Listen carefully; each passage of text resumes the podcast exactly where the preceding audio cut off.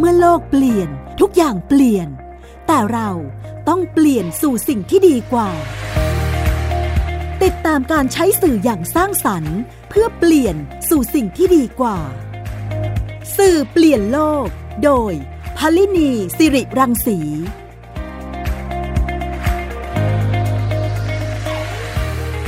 สวัสดีค่ะคุณฟังคะกลับมาพบกันอีกครั้งนะคะ กับสื่อเปลี่ยนโลกค่ะ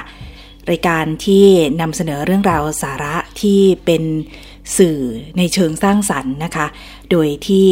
สื่อเหล่านั้นเนี่ยมีผลกระทบหรือว่ามีสิ่งที่ก่อให้เกิดความเปลี่ยนแปลงที่เกิดขึ้นในในด้านบวกนะคะ คุณฟังสามารถติดตามรับฟังสื่อเปลี่ยนโลกได้ในหลากหลายช่องทางทางไทย PBS Podcast นะคะ โดยที่มีช่องทางรับฟังไม่ว่าจะเป็นใน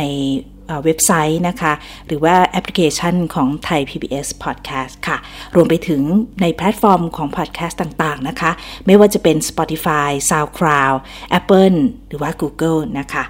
โดยที่คุณฟังสามารถติดตามได้ในทุกช่องทางที่บอกในตอนต้นรวมถึงทุกที่ทุกเวลาที่อยากจะฟังนะคะ คีย์คำว่าสื่อเปลี่ยนโลกเพื่อจะได้รับฟังในเรื่องราวที่เกี่ยวข้องกับด้านสื่อนะคะ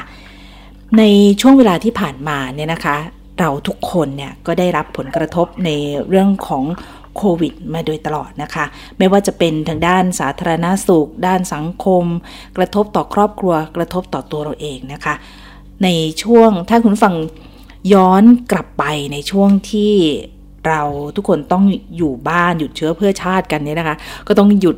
อยู่บ้านในในห่วงเวลานั้นเนี่ยเรียกว่า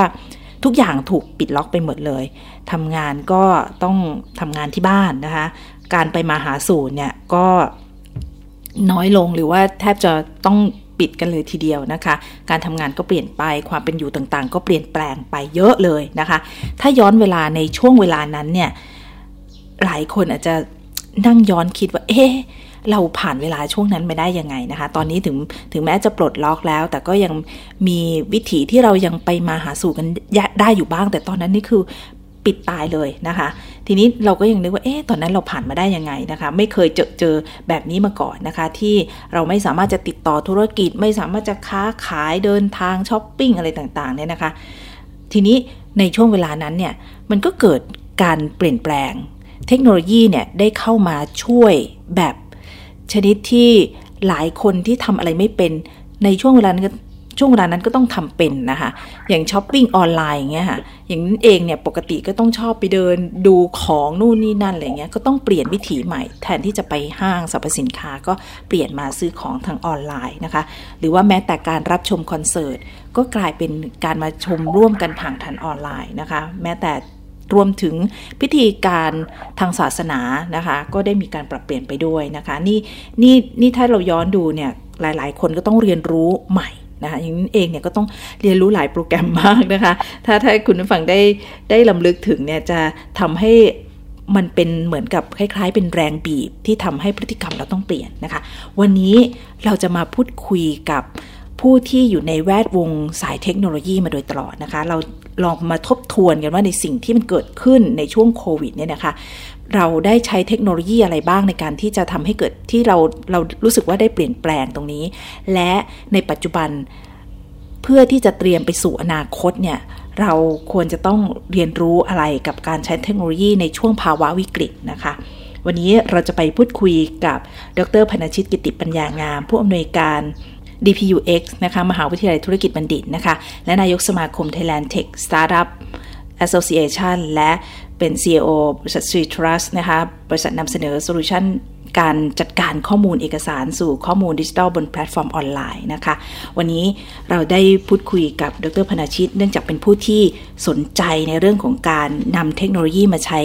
ในการที่ทำให้ก่อให้เกิดประโยชน์กับสังคมนะคะ การเปลี่ยนแปลงที่เกิดขึ้น กับสังคม วันนี้เราจะพูดคุยกับดรพนาชิตกันค่ะ ตอนนี้อยู่ในสายแล้วนะคะ สวัสดีค่ะครับสวัสดีครับพี่แตงโมค่ะ สวัสดีค่ะขออนุญาตเรียกดรก้องนะคะ ขอบคุณมากที่มาพูดคุยกับในรายการสื่อเปลี่ยนโลกวันนี้ค่ะ เราอยากจะอยากให้ให้ดรก้อง ช่วยลองมองมองย้อนไปเมื่อสักครู่นี้ได้ลองเกริ่นเกริ่นดูเนาะว่าในช่วงเวลาที่ผ่านมาเนี่ยมันมีหลายอย่างทีเดียวที่บีบให้เราต้องใช้เทคโนโลยีทั้งทั้งที่เป็นคนโลเทคมาก ๆ เนี่ยเนาะแล้วก็ครับต้องเผชิญกับสถานการณ์ในช่วงเวลานั้นเนี่ยอย่างแทบเรียกว่าไม่ทันตั้งตัวนะคะ ในฐานะที่คนที่อยู่ในวงการเทคโนโลยีเนี่ยได้เห็นปรากฏการณ์ที่เกิดขึ้นเนี่ยค่ะ เป็นยังไงบ้างค่ะ ครับ ก็เดี๋ยวต้องบอกก่อนตอนนี้ไม่เป็นนายกสมาคมแล้วนะครับเพิ่งหมดวาระยังไม่ ยังไม่ได้ประกาศมาเท่าไหร่ครับอ๋อผมค่ะมีนายกคนใหม่ละแต่ช่วงก่อนหน้านั้นเนี่ยช่วงที่อยู่ในสถานการณ์เนี่ยตอนนั้นผมเป็นนายกสมาคมอยู่ครับค่ะแล้วก็พอพอเราเป็นสตาร์ทอัพเนี่ย เราก็อยู่กับบ้านเฉยๆเลยครับ เพราะว่าอืมเพราะว่าทุกคนต้องอยู่กับบ้าน แต่แต่งานเราก็ต้องทำถูกไหมครับ แล้วก็ เราก็รู้สึกว่าก็ต้องตามข่าวอยู่เสมออะไรอย่างเงี้ยแล้วเราก็จะเห็นคุณหมอเห็นทุกคนต้องแบบต่อสู้กับปัญหาพวกเนี้ย โดยที่เรารู้สึกว่า เอ๊ะ แล้วเราทำอะไรกันไม่ได้เลยเหรออะไรเงี้ยครับอืมเอ่อขั้นต่ำผมว่าทุกคนนะเหมือนเหมือนกันเลยก็ต้องถามว่าแล้วชีวิตที่ฉันจะต้องตอบโจทย์ชีวิตของฉันเนี่ยจะทำยังไงดี เช่นอ่าบริษัทยังไงก็ต้องเดิน บริษัทยังไงก็ต้องประชุม แล้วเราจะดูแลน้องในทีมยังไง ทุกคนน่ามีฐานการณ์ประมาณนี้หรือว่าแบบค่ะเอ๊ะแล้วฉันจะสมมติถ้าเกิดน้องที่เป็นของทำงานเขาก็ต้องถามเสมอว่า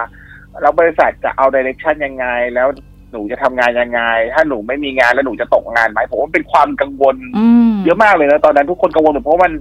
แค่โลกมันไม่แน่นอนอะแต่อ่าโลกวันนั้นมันยิ่งกว่าไม่แน่นอนคือพรุ่งนี้เป็นยังไงยังไม่รู้เลยเรานั้นรู้ตัวเลขกันทุกวันดู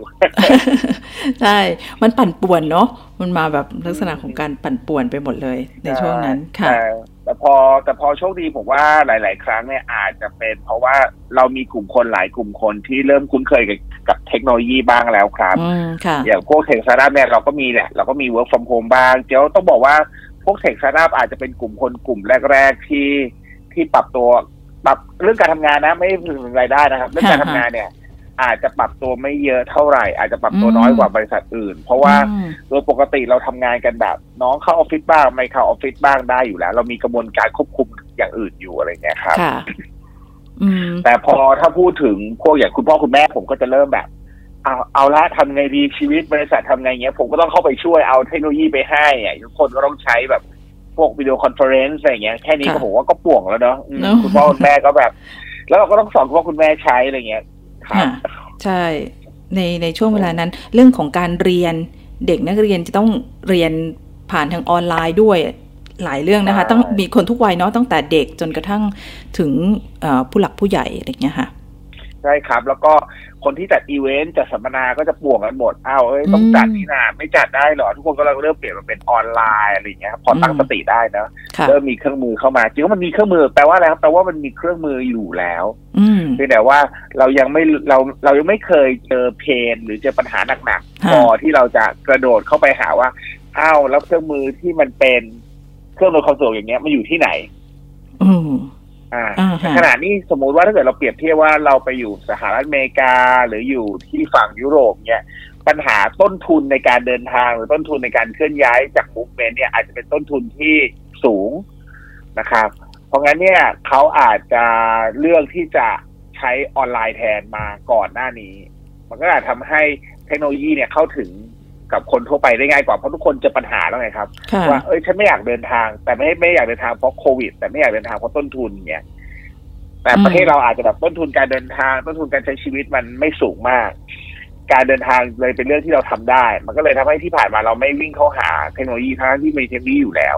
ช่วงที่ผ่านมาผมเลยทำให้ทุกคนวิ่งหาเนาะค่ะซึ่งเราก็เลยตระหนักได้ว่าเออมันก็มีแหละ มันก็มีอยู่แล้ว เราก็ทุกคนสามารถใช้มันอย่างเป็นประโยชน์ได้เหมือนกัน อืมค่ะ งั้นแสดงว่าในในในช่วงเวลานั้นเนี่ยสายเทคเองเนี่ยก็ตื่นตกใจเล็กน้อย แต่ว่ายังยังเรียกว่าฟื้นตัวได้เร็ว เพราะว่าใช้เทคโนโลยีพวกนี้อยู่แล้ว แต่ว่าคนที่ไม่ได้อยู่ในการใช้เทคโนโลยีอย่างอย่างตัวพี่เองเนี่ยก็ไม่ได้ไม่ได้ใช้แบบนี้อยู่แล้วเนี่ยพอมาใช้เนี่ยก็ ติดติดขัดขัดๆแต่ว่าตอนนี้ก็เริ่มเริ่มชินแล้วนะ ทีนี้มันมีเทคโนโลยีอะไรบ้างที่ดรก้องเห็นในช่วงเวลานั้นที่นำมาใช้แล้วมันก่อให้เกิดประโยชน์ในภาวะวิกฤตที่เป็นโรคระบาดโควิดที่ผ่านมาเนี่ยค่ะ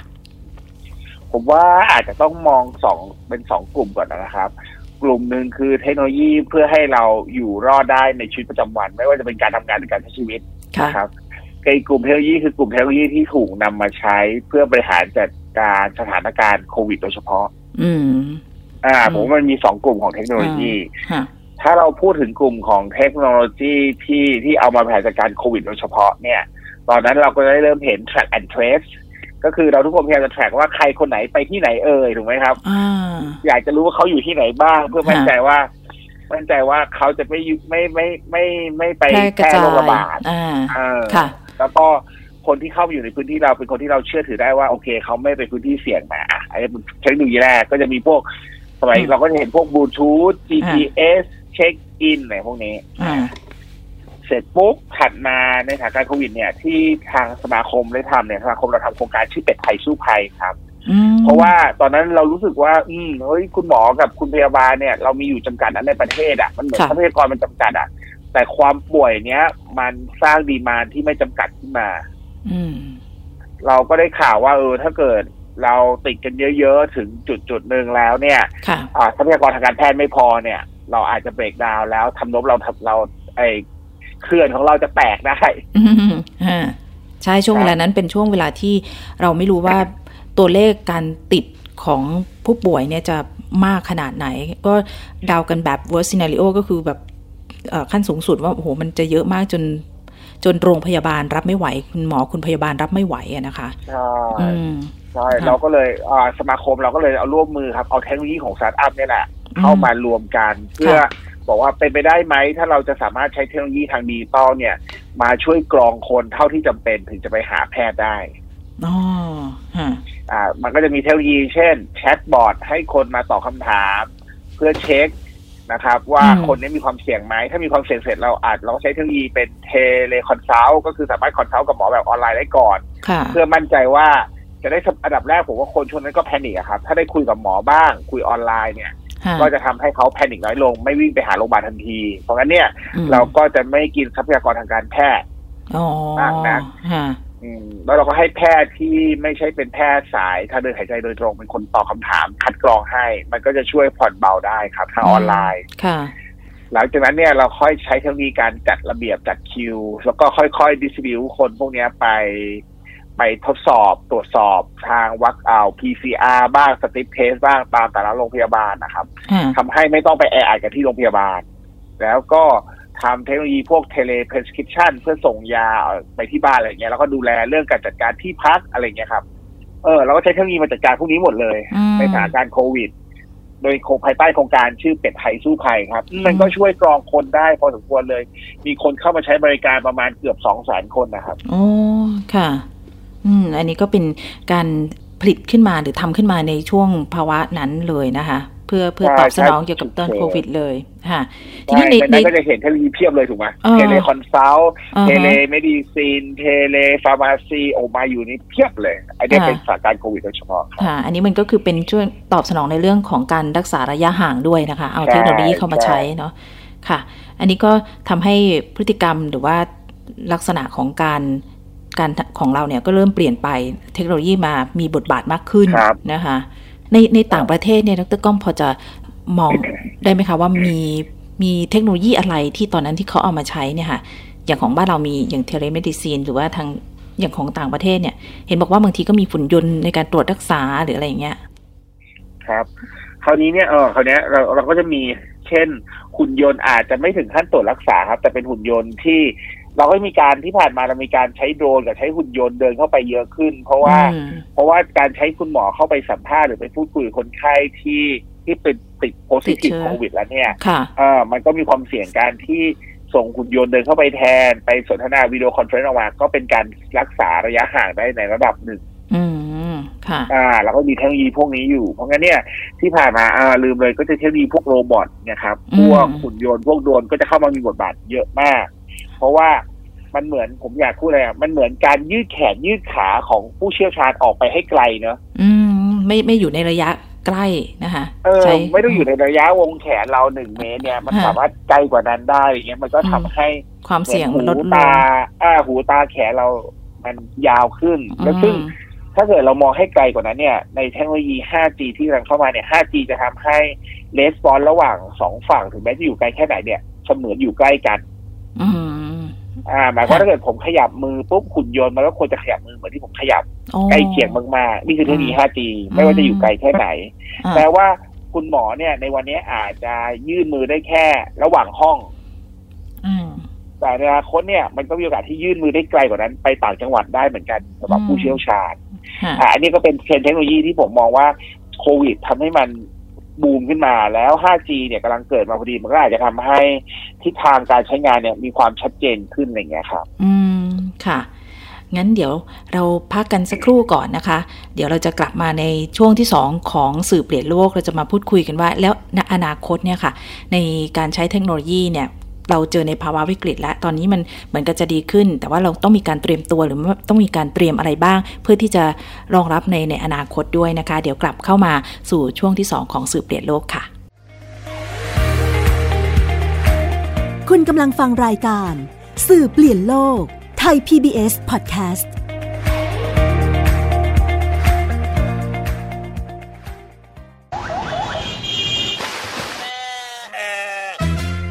คนตะลุยไปให้สุดโลก สบัดจินตนาการกับเสียงต่างๆ ไปพร้อมกัน ในรายการ เสียงสนุกทาง www.thaipbspodcast.com และแอปพลิเคชันไทย PBS Podcast แล้วเจอกันนะครับ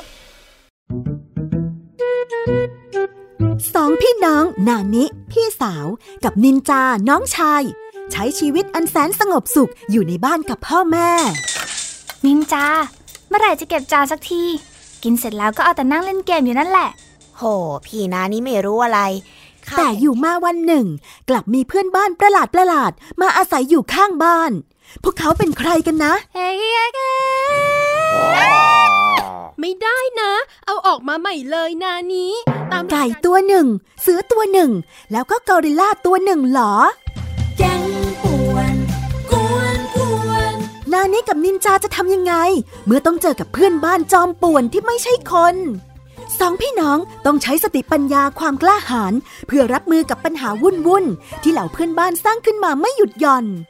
ติดตามในละคร แก๊งป่วน กวนเพื่อนบ้าน ทั้งเว็บไซต์ แอปพลิเคชัน และ YouTube ไทย PBS Podcast และอย่าลืมกดถูกใจ Facebook ไทย PBS Podcast ด้วยนะ แก๊ง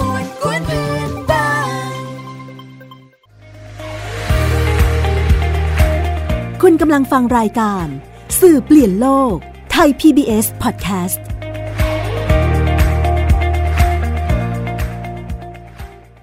ค่ะคุณฟังคะกลับเข้ามา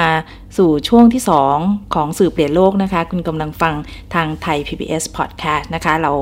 วันนี้เราได้พูดคุยกับดรพนชิตกิติปัญญางามนะคะผู้อำนวยการ DPU X มหาวิทยาลัยธุรกิจบัณฑิตนะคะ แล้วก็บริษัท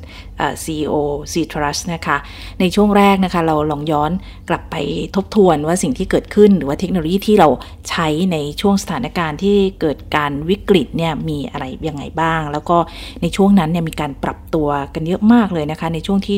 โควิดได้ถาโถมเข้ามาเนี่ยแบบเรียกว่าไม่ทันตั้งตัว ทีนี้พอ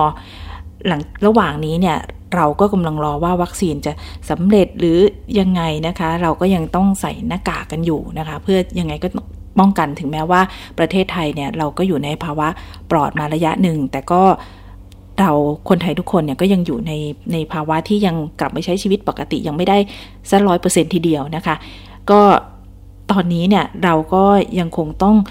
อ่ออาจจะต้องเป็นการเตรียมตัวนะคะในเรื่องของนวัตกรรมหรือว่าเทคโนโลยีอะไรต่าง ๆ เนี่ยดรก้องมองว่าเรายังต้องเรียนรู้อะไร หรือเราควรจะต้องพัฒนาอะไร เพื่อที่จะต้องเป็นการเตรียมการที่มันอาจจะเกิดวิกฤตแบบนี้อีกในอนาคตอะค่ะนะครับผมว่าในในในส่วนหนึ่งเนี่ย อันดับแรกเนี่ย ถ้าพูดถึงพูดถึงเรื่องของของเราเองอะนะครับ ก่อนค่ะเราเราเราเราเริ่มเรียนรู้ในการที่จะ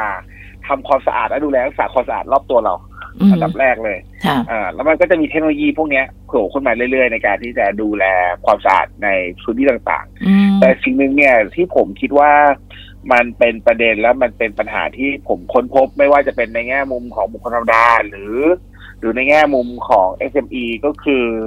ก็คือการเอาตัวรอดเพื่อให้เรามีงานอืมค่ะหัวอันเนี้ยสำคัญมาก เพราะว่าสุดท้ายแล้วเนี่ยปากท้องเป็นสิ่งแรกที่เราต้องหา ใช่ใช่เพื่อ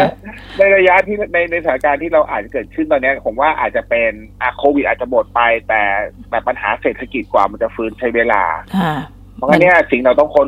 มันมันรุนแรงอะผมว่าแล้วมันมันค่ะมันมันตกอะ มันอาจจะเป็นเหมือนช่วงแบบช่วงยุคต้มยำกุ้งหรือช่วงแบบ ใช้สี่สูหรือช่วงก่อนหน้านั้นอะไรเงี้ย ผมว่ามันก็ดาวแหละแฮมเบอร์เกอร์อะไรเงี้ยครับใช่ใช่ผมว่าอาจจะรุนแรงกว่าด้วยเอออืม เพราะเพว่าราะตอว่านมันนี้ไปแรงกว่า ค่ะ อันนี้เราต้องมีเทคโนโลยีตรงตรงนี้มาช่วยดรก้องมองเรื่องนี้ยังไงบ้างคะ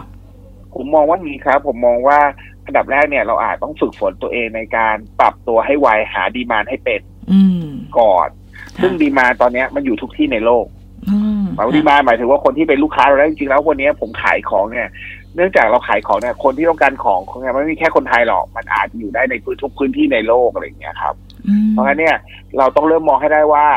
ถ้าเราจะต้องแข่งขันกับคนทั่วโลกของที่เราผลิตพัฒนาเนี่ย เราจะส่งของไปที่ไหนได้บ้าง แล้วทำไมเขาต้องซื้อจากเราไม่ซื้อจากคนที่ใกล้เคียงเขา อืม ถูกไหมครับ สมมุติค่ะผมทำหอยจ้ออย่างเงี้ยผมทำหอยจ้อหรือผมผมทำข้าวผัดหรือผมทำอะไรเงี้ยทำของได้ดีมากเลยผมค่ะบอกว่าผมอยากจะขายของ ผมเรียกมันว่าระยะทำการ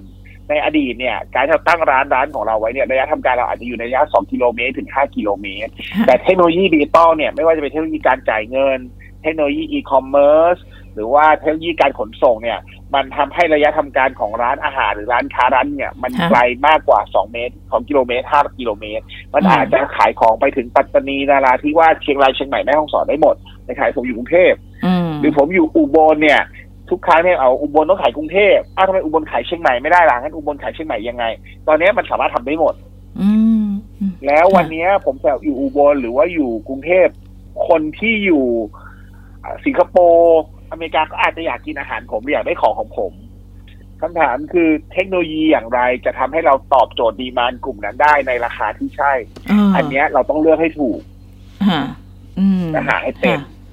แล้วเราจะได้ทำให้เห็นได้ว่า โอเค โอกาสมันมีอยู่เพียงแต่ว่าหนึ่งเราแข่งขันกับต่างชาติได้ขนาดไหนเรากลับมาพัฒนาคุณภาพของ product เราละฮะ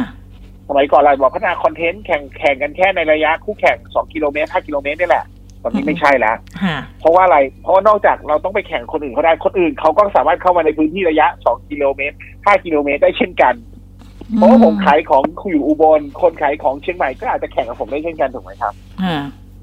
เพราะเนี่ยเป็นความเตรียมพร้อมเราต้องกลับมานั่งคิดแล้วว่าเออทำยังไงสินค้าของเราถึงจะมีจุดแตกต่าง แล้วก็จะใช้เทคโนโลยีอย่างไรให้คนเห็นจุดแตกต่างนี้ในพื้นที่ไหนบ้างอันนี้เป็นหัวใจสำคัญมากที่จะเขาค้นหาดีมานให้ได้ครับ อืมน่าสนใจนะคะ ตรงนี้มันเป็นการเรียกว่ามันก็เป็นโอกาสเหมือนกันเนาะที่เราจะต้องพัฒนาตัวนี้ขึ้นมานะคะ ว่า Product ของเราเนี่ยมันไปได้ไปได้ไกลมากทีเดียว โดยที่เราใช่มีเทคโนโลยีเนี่ยแหละ มาเป็นตัวช่วยเรานะคะ ใช่ครับค่ะเพราะฉะนั้น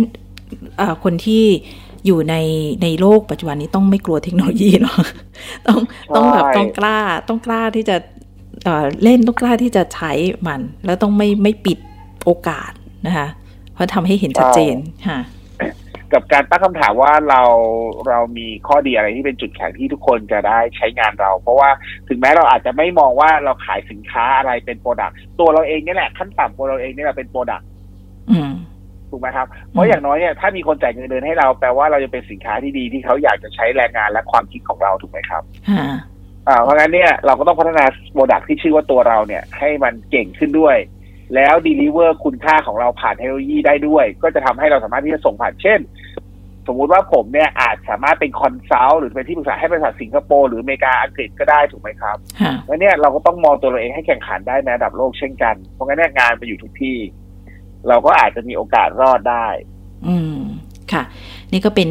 การนำเทคโนโลยีมาใช้ในช่วงสถานการณ์โควิดที่เป็นการตอบโจทย์ในเรื่องของด้านสาธารณสุขนะคะ เมื่อตอนตอนช่วงแรกของรายการเนี่ยดรก้องได้พยายามทำให้เราเห็นว่าในการใช้เทคโนโลยีเนี่ยก็เอาไปตอบโจทย์ในด้านด้านการแพทย์การพยาบาลได้ แล้วก็ในเรื่องของการใช้ชีวิตประจำวันรวมไปถึงเรื่องของการความเป็นอยู่ การค้าขายเนี่ยเทคโนโลยี ต้องตอบโจทย์ในความเปลี่ยนแปลงที่เราจะต้องทำตรงนี้ต้องให้เกิดขึ้นนะนะคะทีนี้สุดท้ายอยากจะให้ต้องฝากเรื่องของการใช้เทคโนโลยีเนี่ยค่ะ ว่าจะทำให้เราตอบโจทย์ในเรื่องของการแก้ปัญหาวิกฤตที่มันเกิดขึ้นเนี่ย เราเราควรจะต้องทำยังไงบ้างคะนะครับผมคิดว่าถึงแม้ผมเป็นคนเทคโนโลยีอะนะครับ แต่ผมอืมไม่คิดว่าเราจะต้องวิ่งตามทุกเทคโนโลยีอืม แต่เราต้องเข้าใจทุกเทคโนโลยีในเชิงลึก หมายความว่าเข้าใจข้อดีข้อเสียข้อจำกัดต่างๆ นานาค่เพราะว่าในฐานะนักเทคโนโลยีบอกได้เลยว่าไม่มีเทคโนโลยีไหนที่มันร้อยเปอร์เซ็นมันจะมีข้อผิดพลาดเสมอ แต่เราต้องเข้าใจข้อจำกัดของมัน แล้วเสร็จปุ๊บต้องมองเทคโนโลยีเป็นเครื่องมือครับค่ะ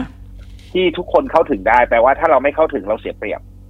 เสร็จปุ๊บเราต้องเลือกเทคโนโลยี แล้วก็เลือกปัญหาของโจทย์เราให้เหมาะ แล้วเลือกเทคโนโลยีให้เหมาะในการใช้งานผมว่าอันเนี้ยเป็นทักษะเลยแหละ ที่เราต้องฝึกและเลือกใช้ค่ะ ผมใช้ว่ามันคือทักษะนะครับ มันค่ะเพราะว่าการเลือกใช้มันคือทักษะที่จะเลือกใช้แล้วให้เหมาะกับเรา เพราะแต่ละคนไม่มีเขาเรียกไม่มีคำตอบเดียวที่เหมือนกันหมดครับอ่าขอบคุณมากเลย ตรงนี้น่าสนใจนะคะ ที่ทิ้งท้ายไปในช่วงท้ายว่าการใช้เทคโนโลยีเนี่ยเราไม่ใช่ว่าเราจะฝากความหวังไว้กับมันร้อยเปอร์เซ็นแล้วก็ไม่ใช่ว่าจะต้องอาใช้เทคโนโลยีเพื่อที่จะตอบโจทย์ทุกอย่าง คิดว่าจะเกิดการเปลี่ยนแปลงได้นะคะ ต้องอยู่ที่ที่ตัวเราด้วยนะคะ ขอบคุณดรก้องอ่า ดรพนชิตกิติพัญญางามนะคะ ที่มาพูดคุยกับในรายการสื่อเปลี่ยนโลกวันนี้ค่ะ ขอบคุณมากนะคะขอบคุณครับผมครับสวัสดีครับคุณทแตงโมคำค่ะรับผมทำให้เราเห็นภาพชัดทีเดียวนะคะ ในเรื่องของการเอ่อทำงานในช่วงระยะเวลาที่ผ่านมาเนี่ยนะคะ เราก็ได้ทบทวนนะคะ ได้เห็นว่าในช่วงสถานการณ์โควิดเนี่ยทำให้เราเนี่ยต้องเปลี่ยนแปลงปรับตัวนะคะ ถ้าหากว่าปรับไม่ได้ เปลี่ยนไม่ได้เนี่ย เราก็คงจะอยู่ไม่รอดในในสถานการณ์วิกฤตที่มันเกิดขึ้นนะคะ แต่ว่าในในช่วงเวลาที่ผ่านมา เราก็ตอนนี้เริ่มดีขึ้น เพราะฉะนั้นเราต้องเรียนรู้กับสิ่งที่มันเกิดขึ้น แล้วก็ดูว่าอนาคตจะมันอาจจะกลับมา เราก็จะได้แข็งแรงมากขึ้นนะคะ นี่ก็เป็นเรื่องราวที่เราได้พูดคุยเกี่ยวกับเรื่องเทคโนโลยี และสื่อนวัตกรรมที่มาใช้ในช่วงสถานการณ์โควิดนะคะ วันนี้รายการสื่อเปลี่ยนโลกก็หมดเวลาลงแล้วนะคะ พบกันใหม่ในสัปดาห์หน้านะคะ วันนี้ลาไปก่อนค่ะ สวัสดีค่ะ ติดตามรายการสื่อเปลี่ยนโลก โดยพลินีสิริรังสี ได้ทางไทย PBS Podcast www.thaipbspodcast.com แอปพลิเคชัน Thai PBS Podcast และติดตามทาง Facebook กดไลค์ที่ facebook.com/thaipbspodcast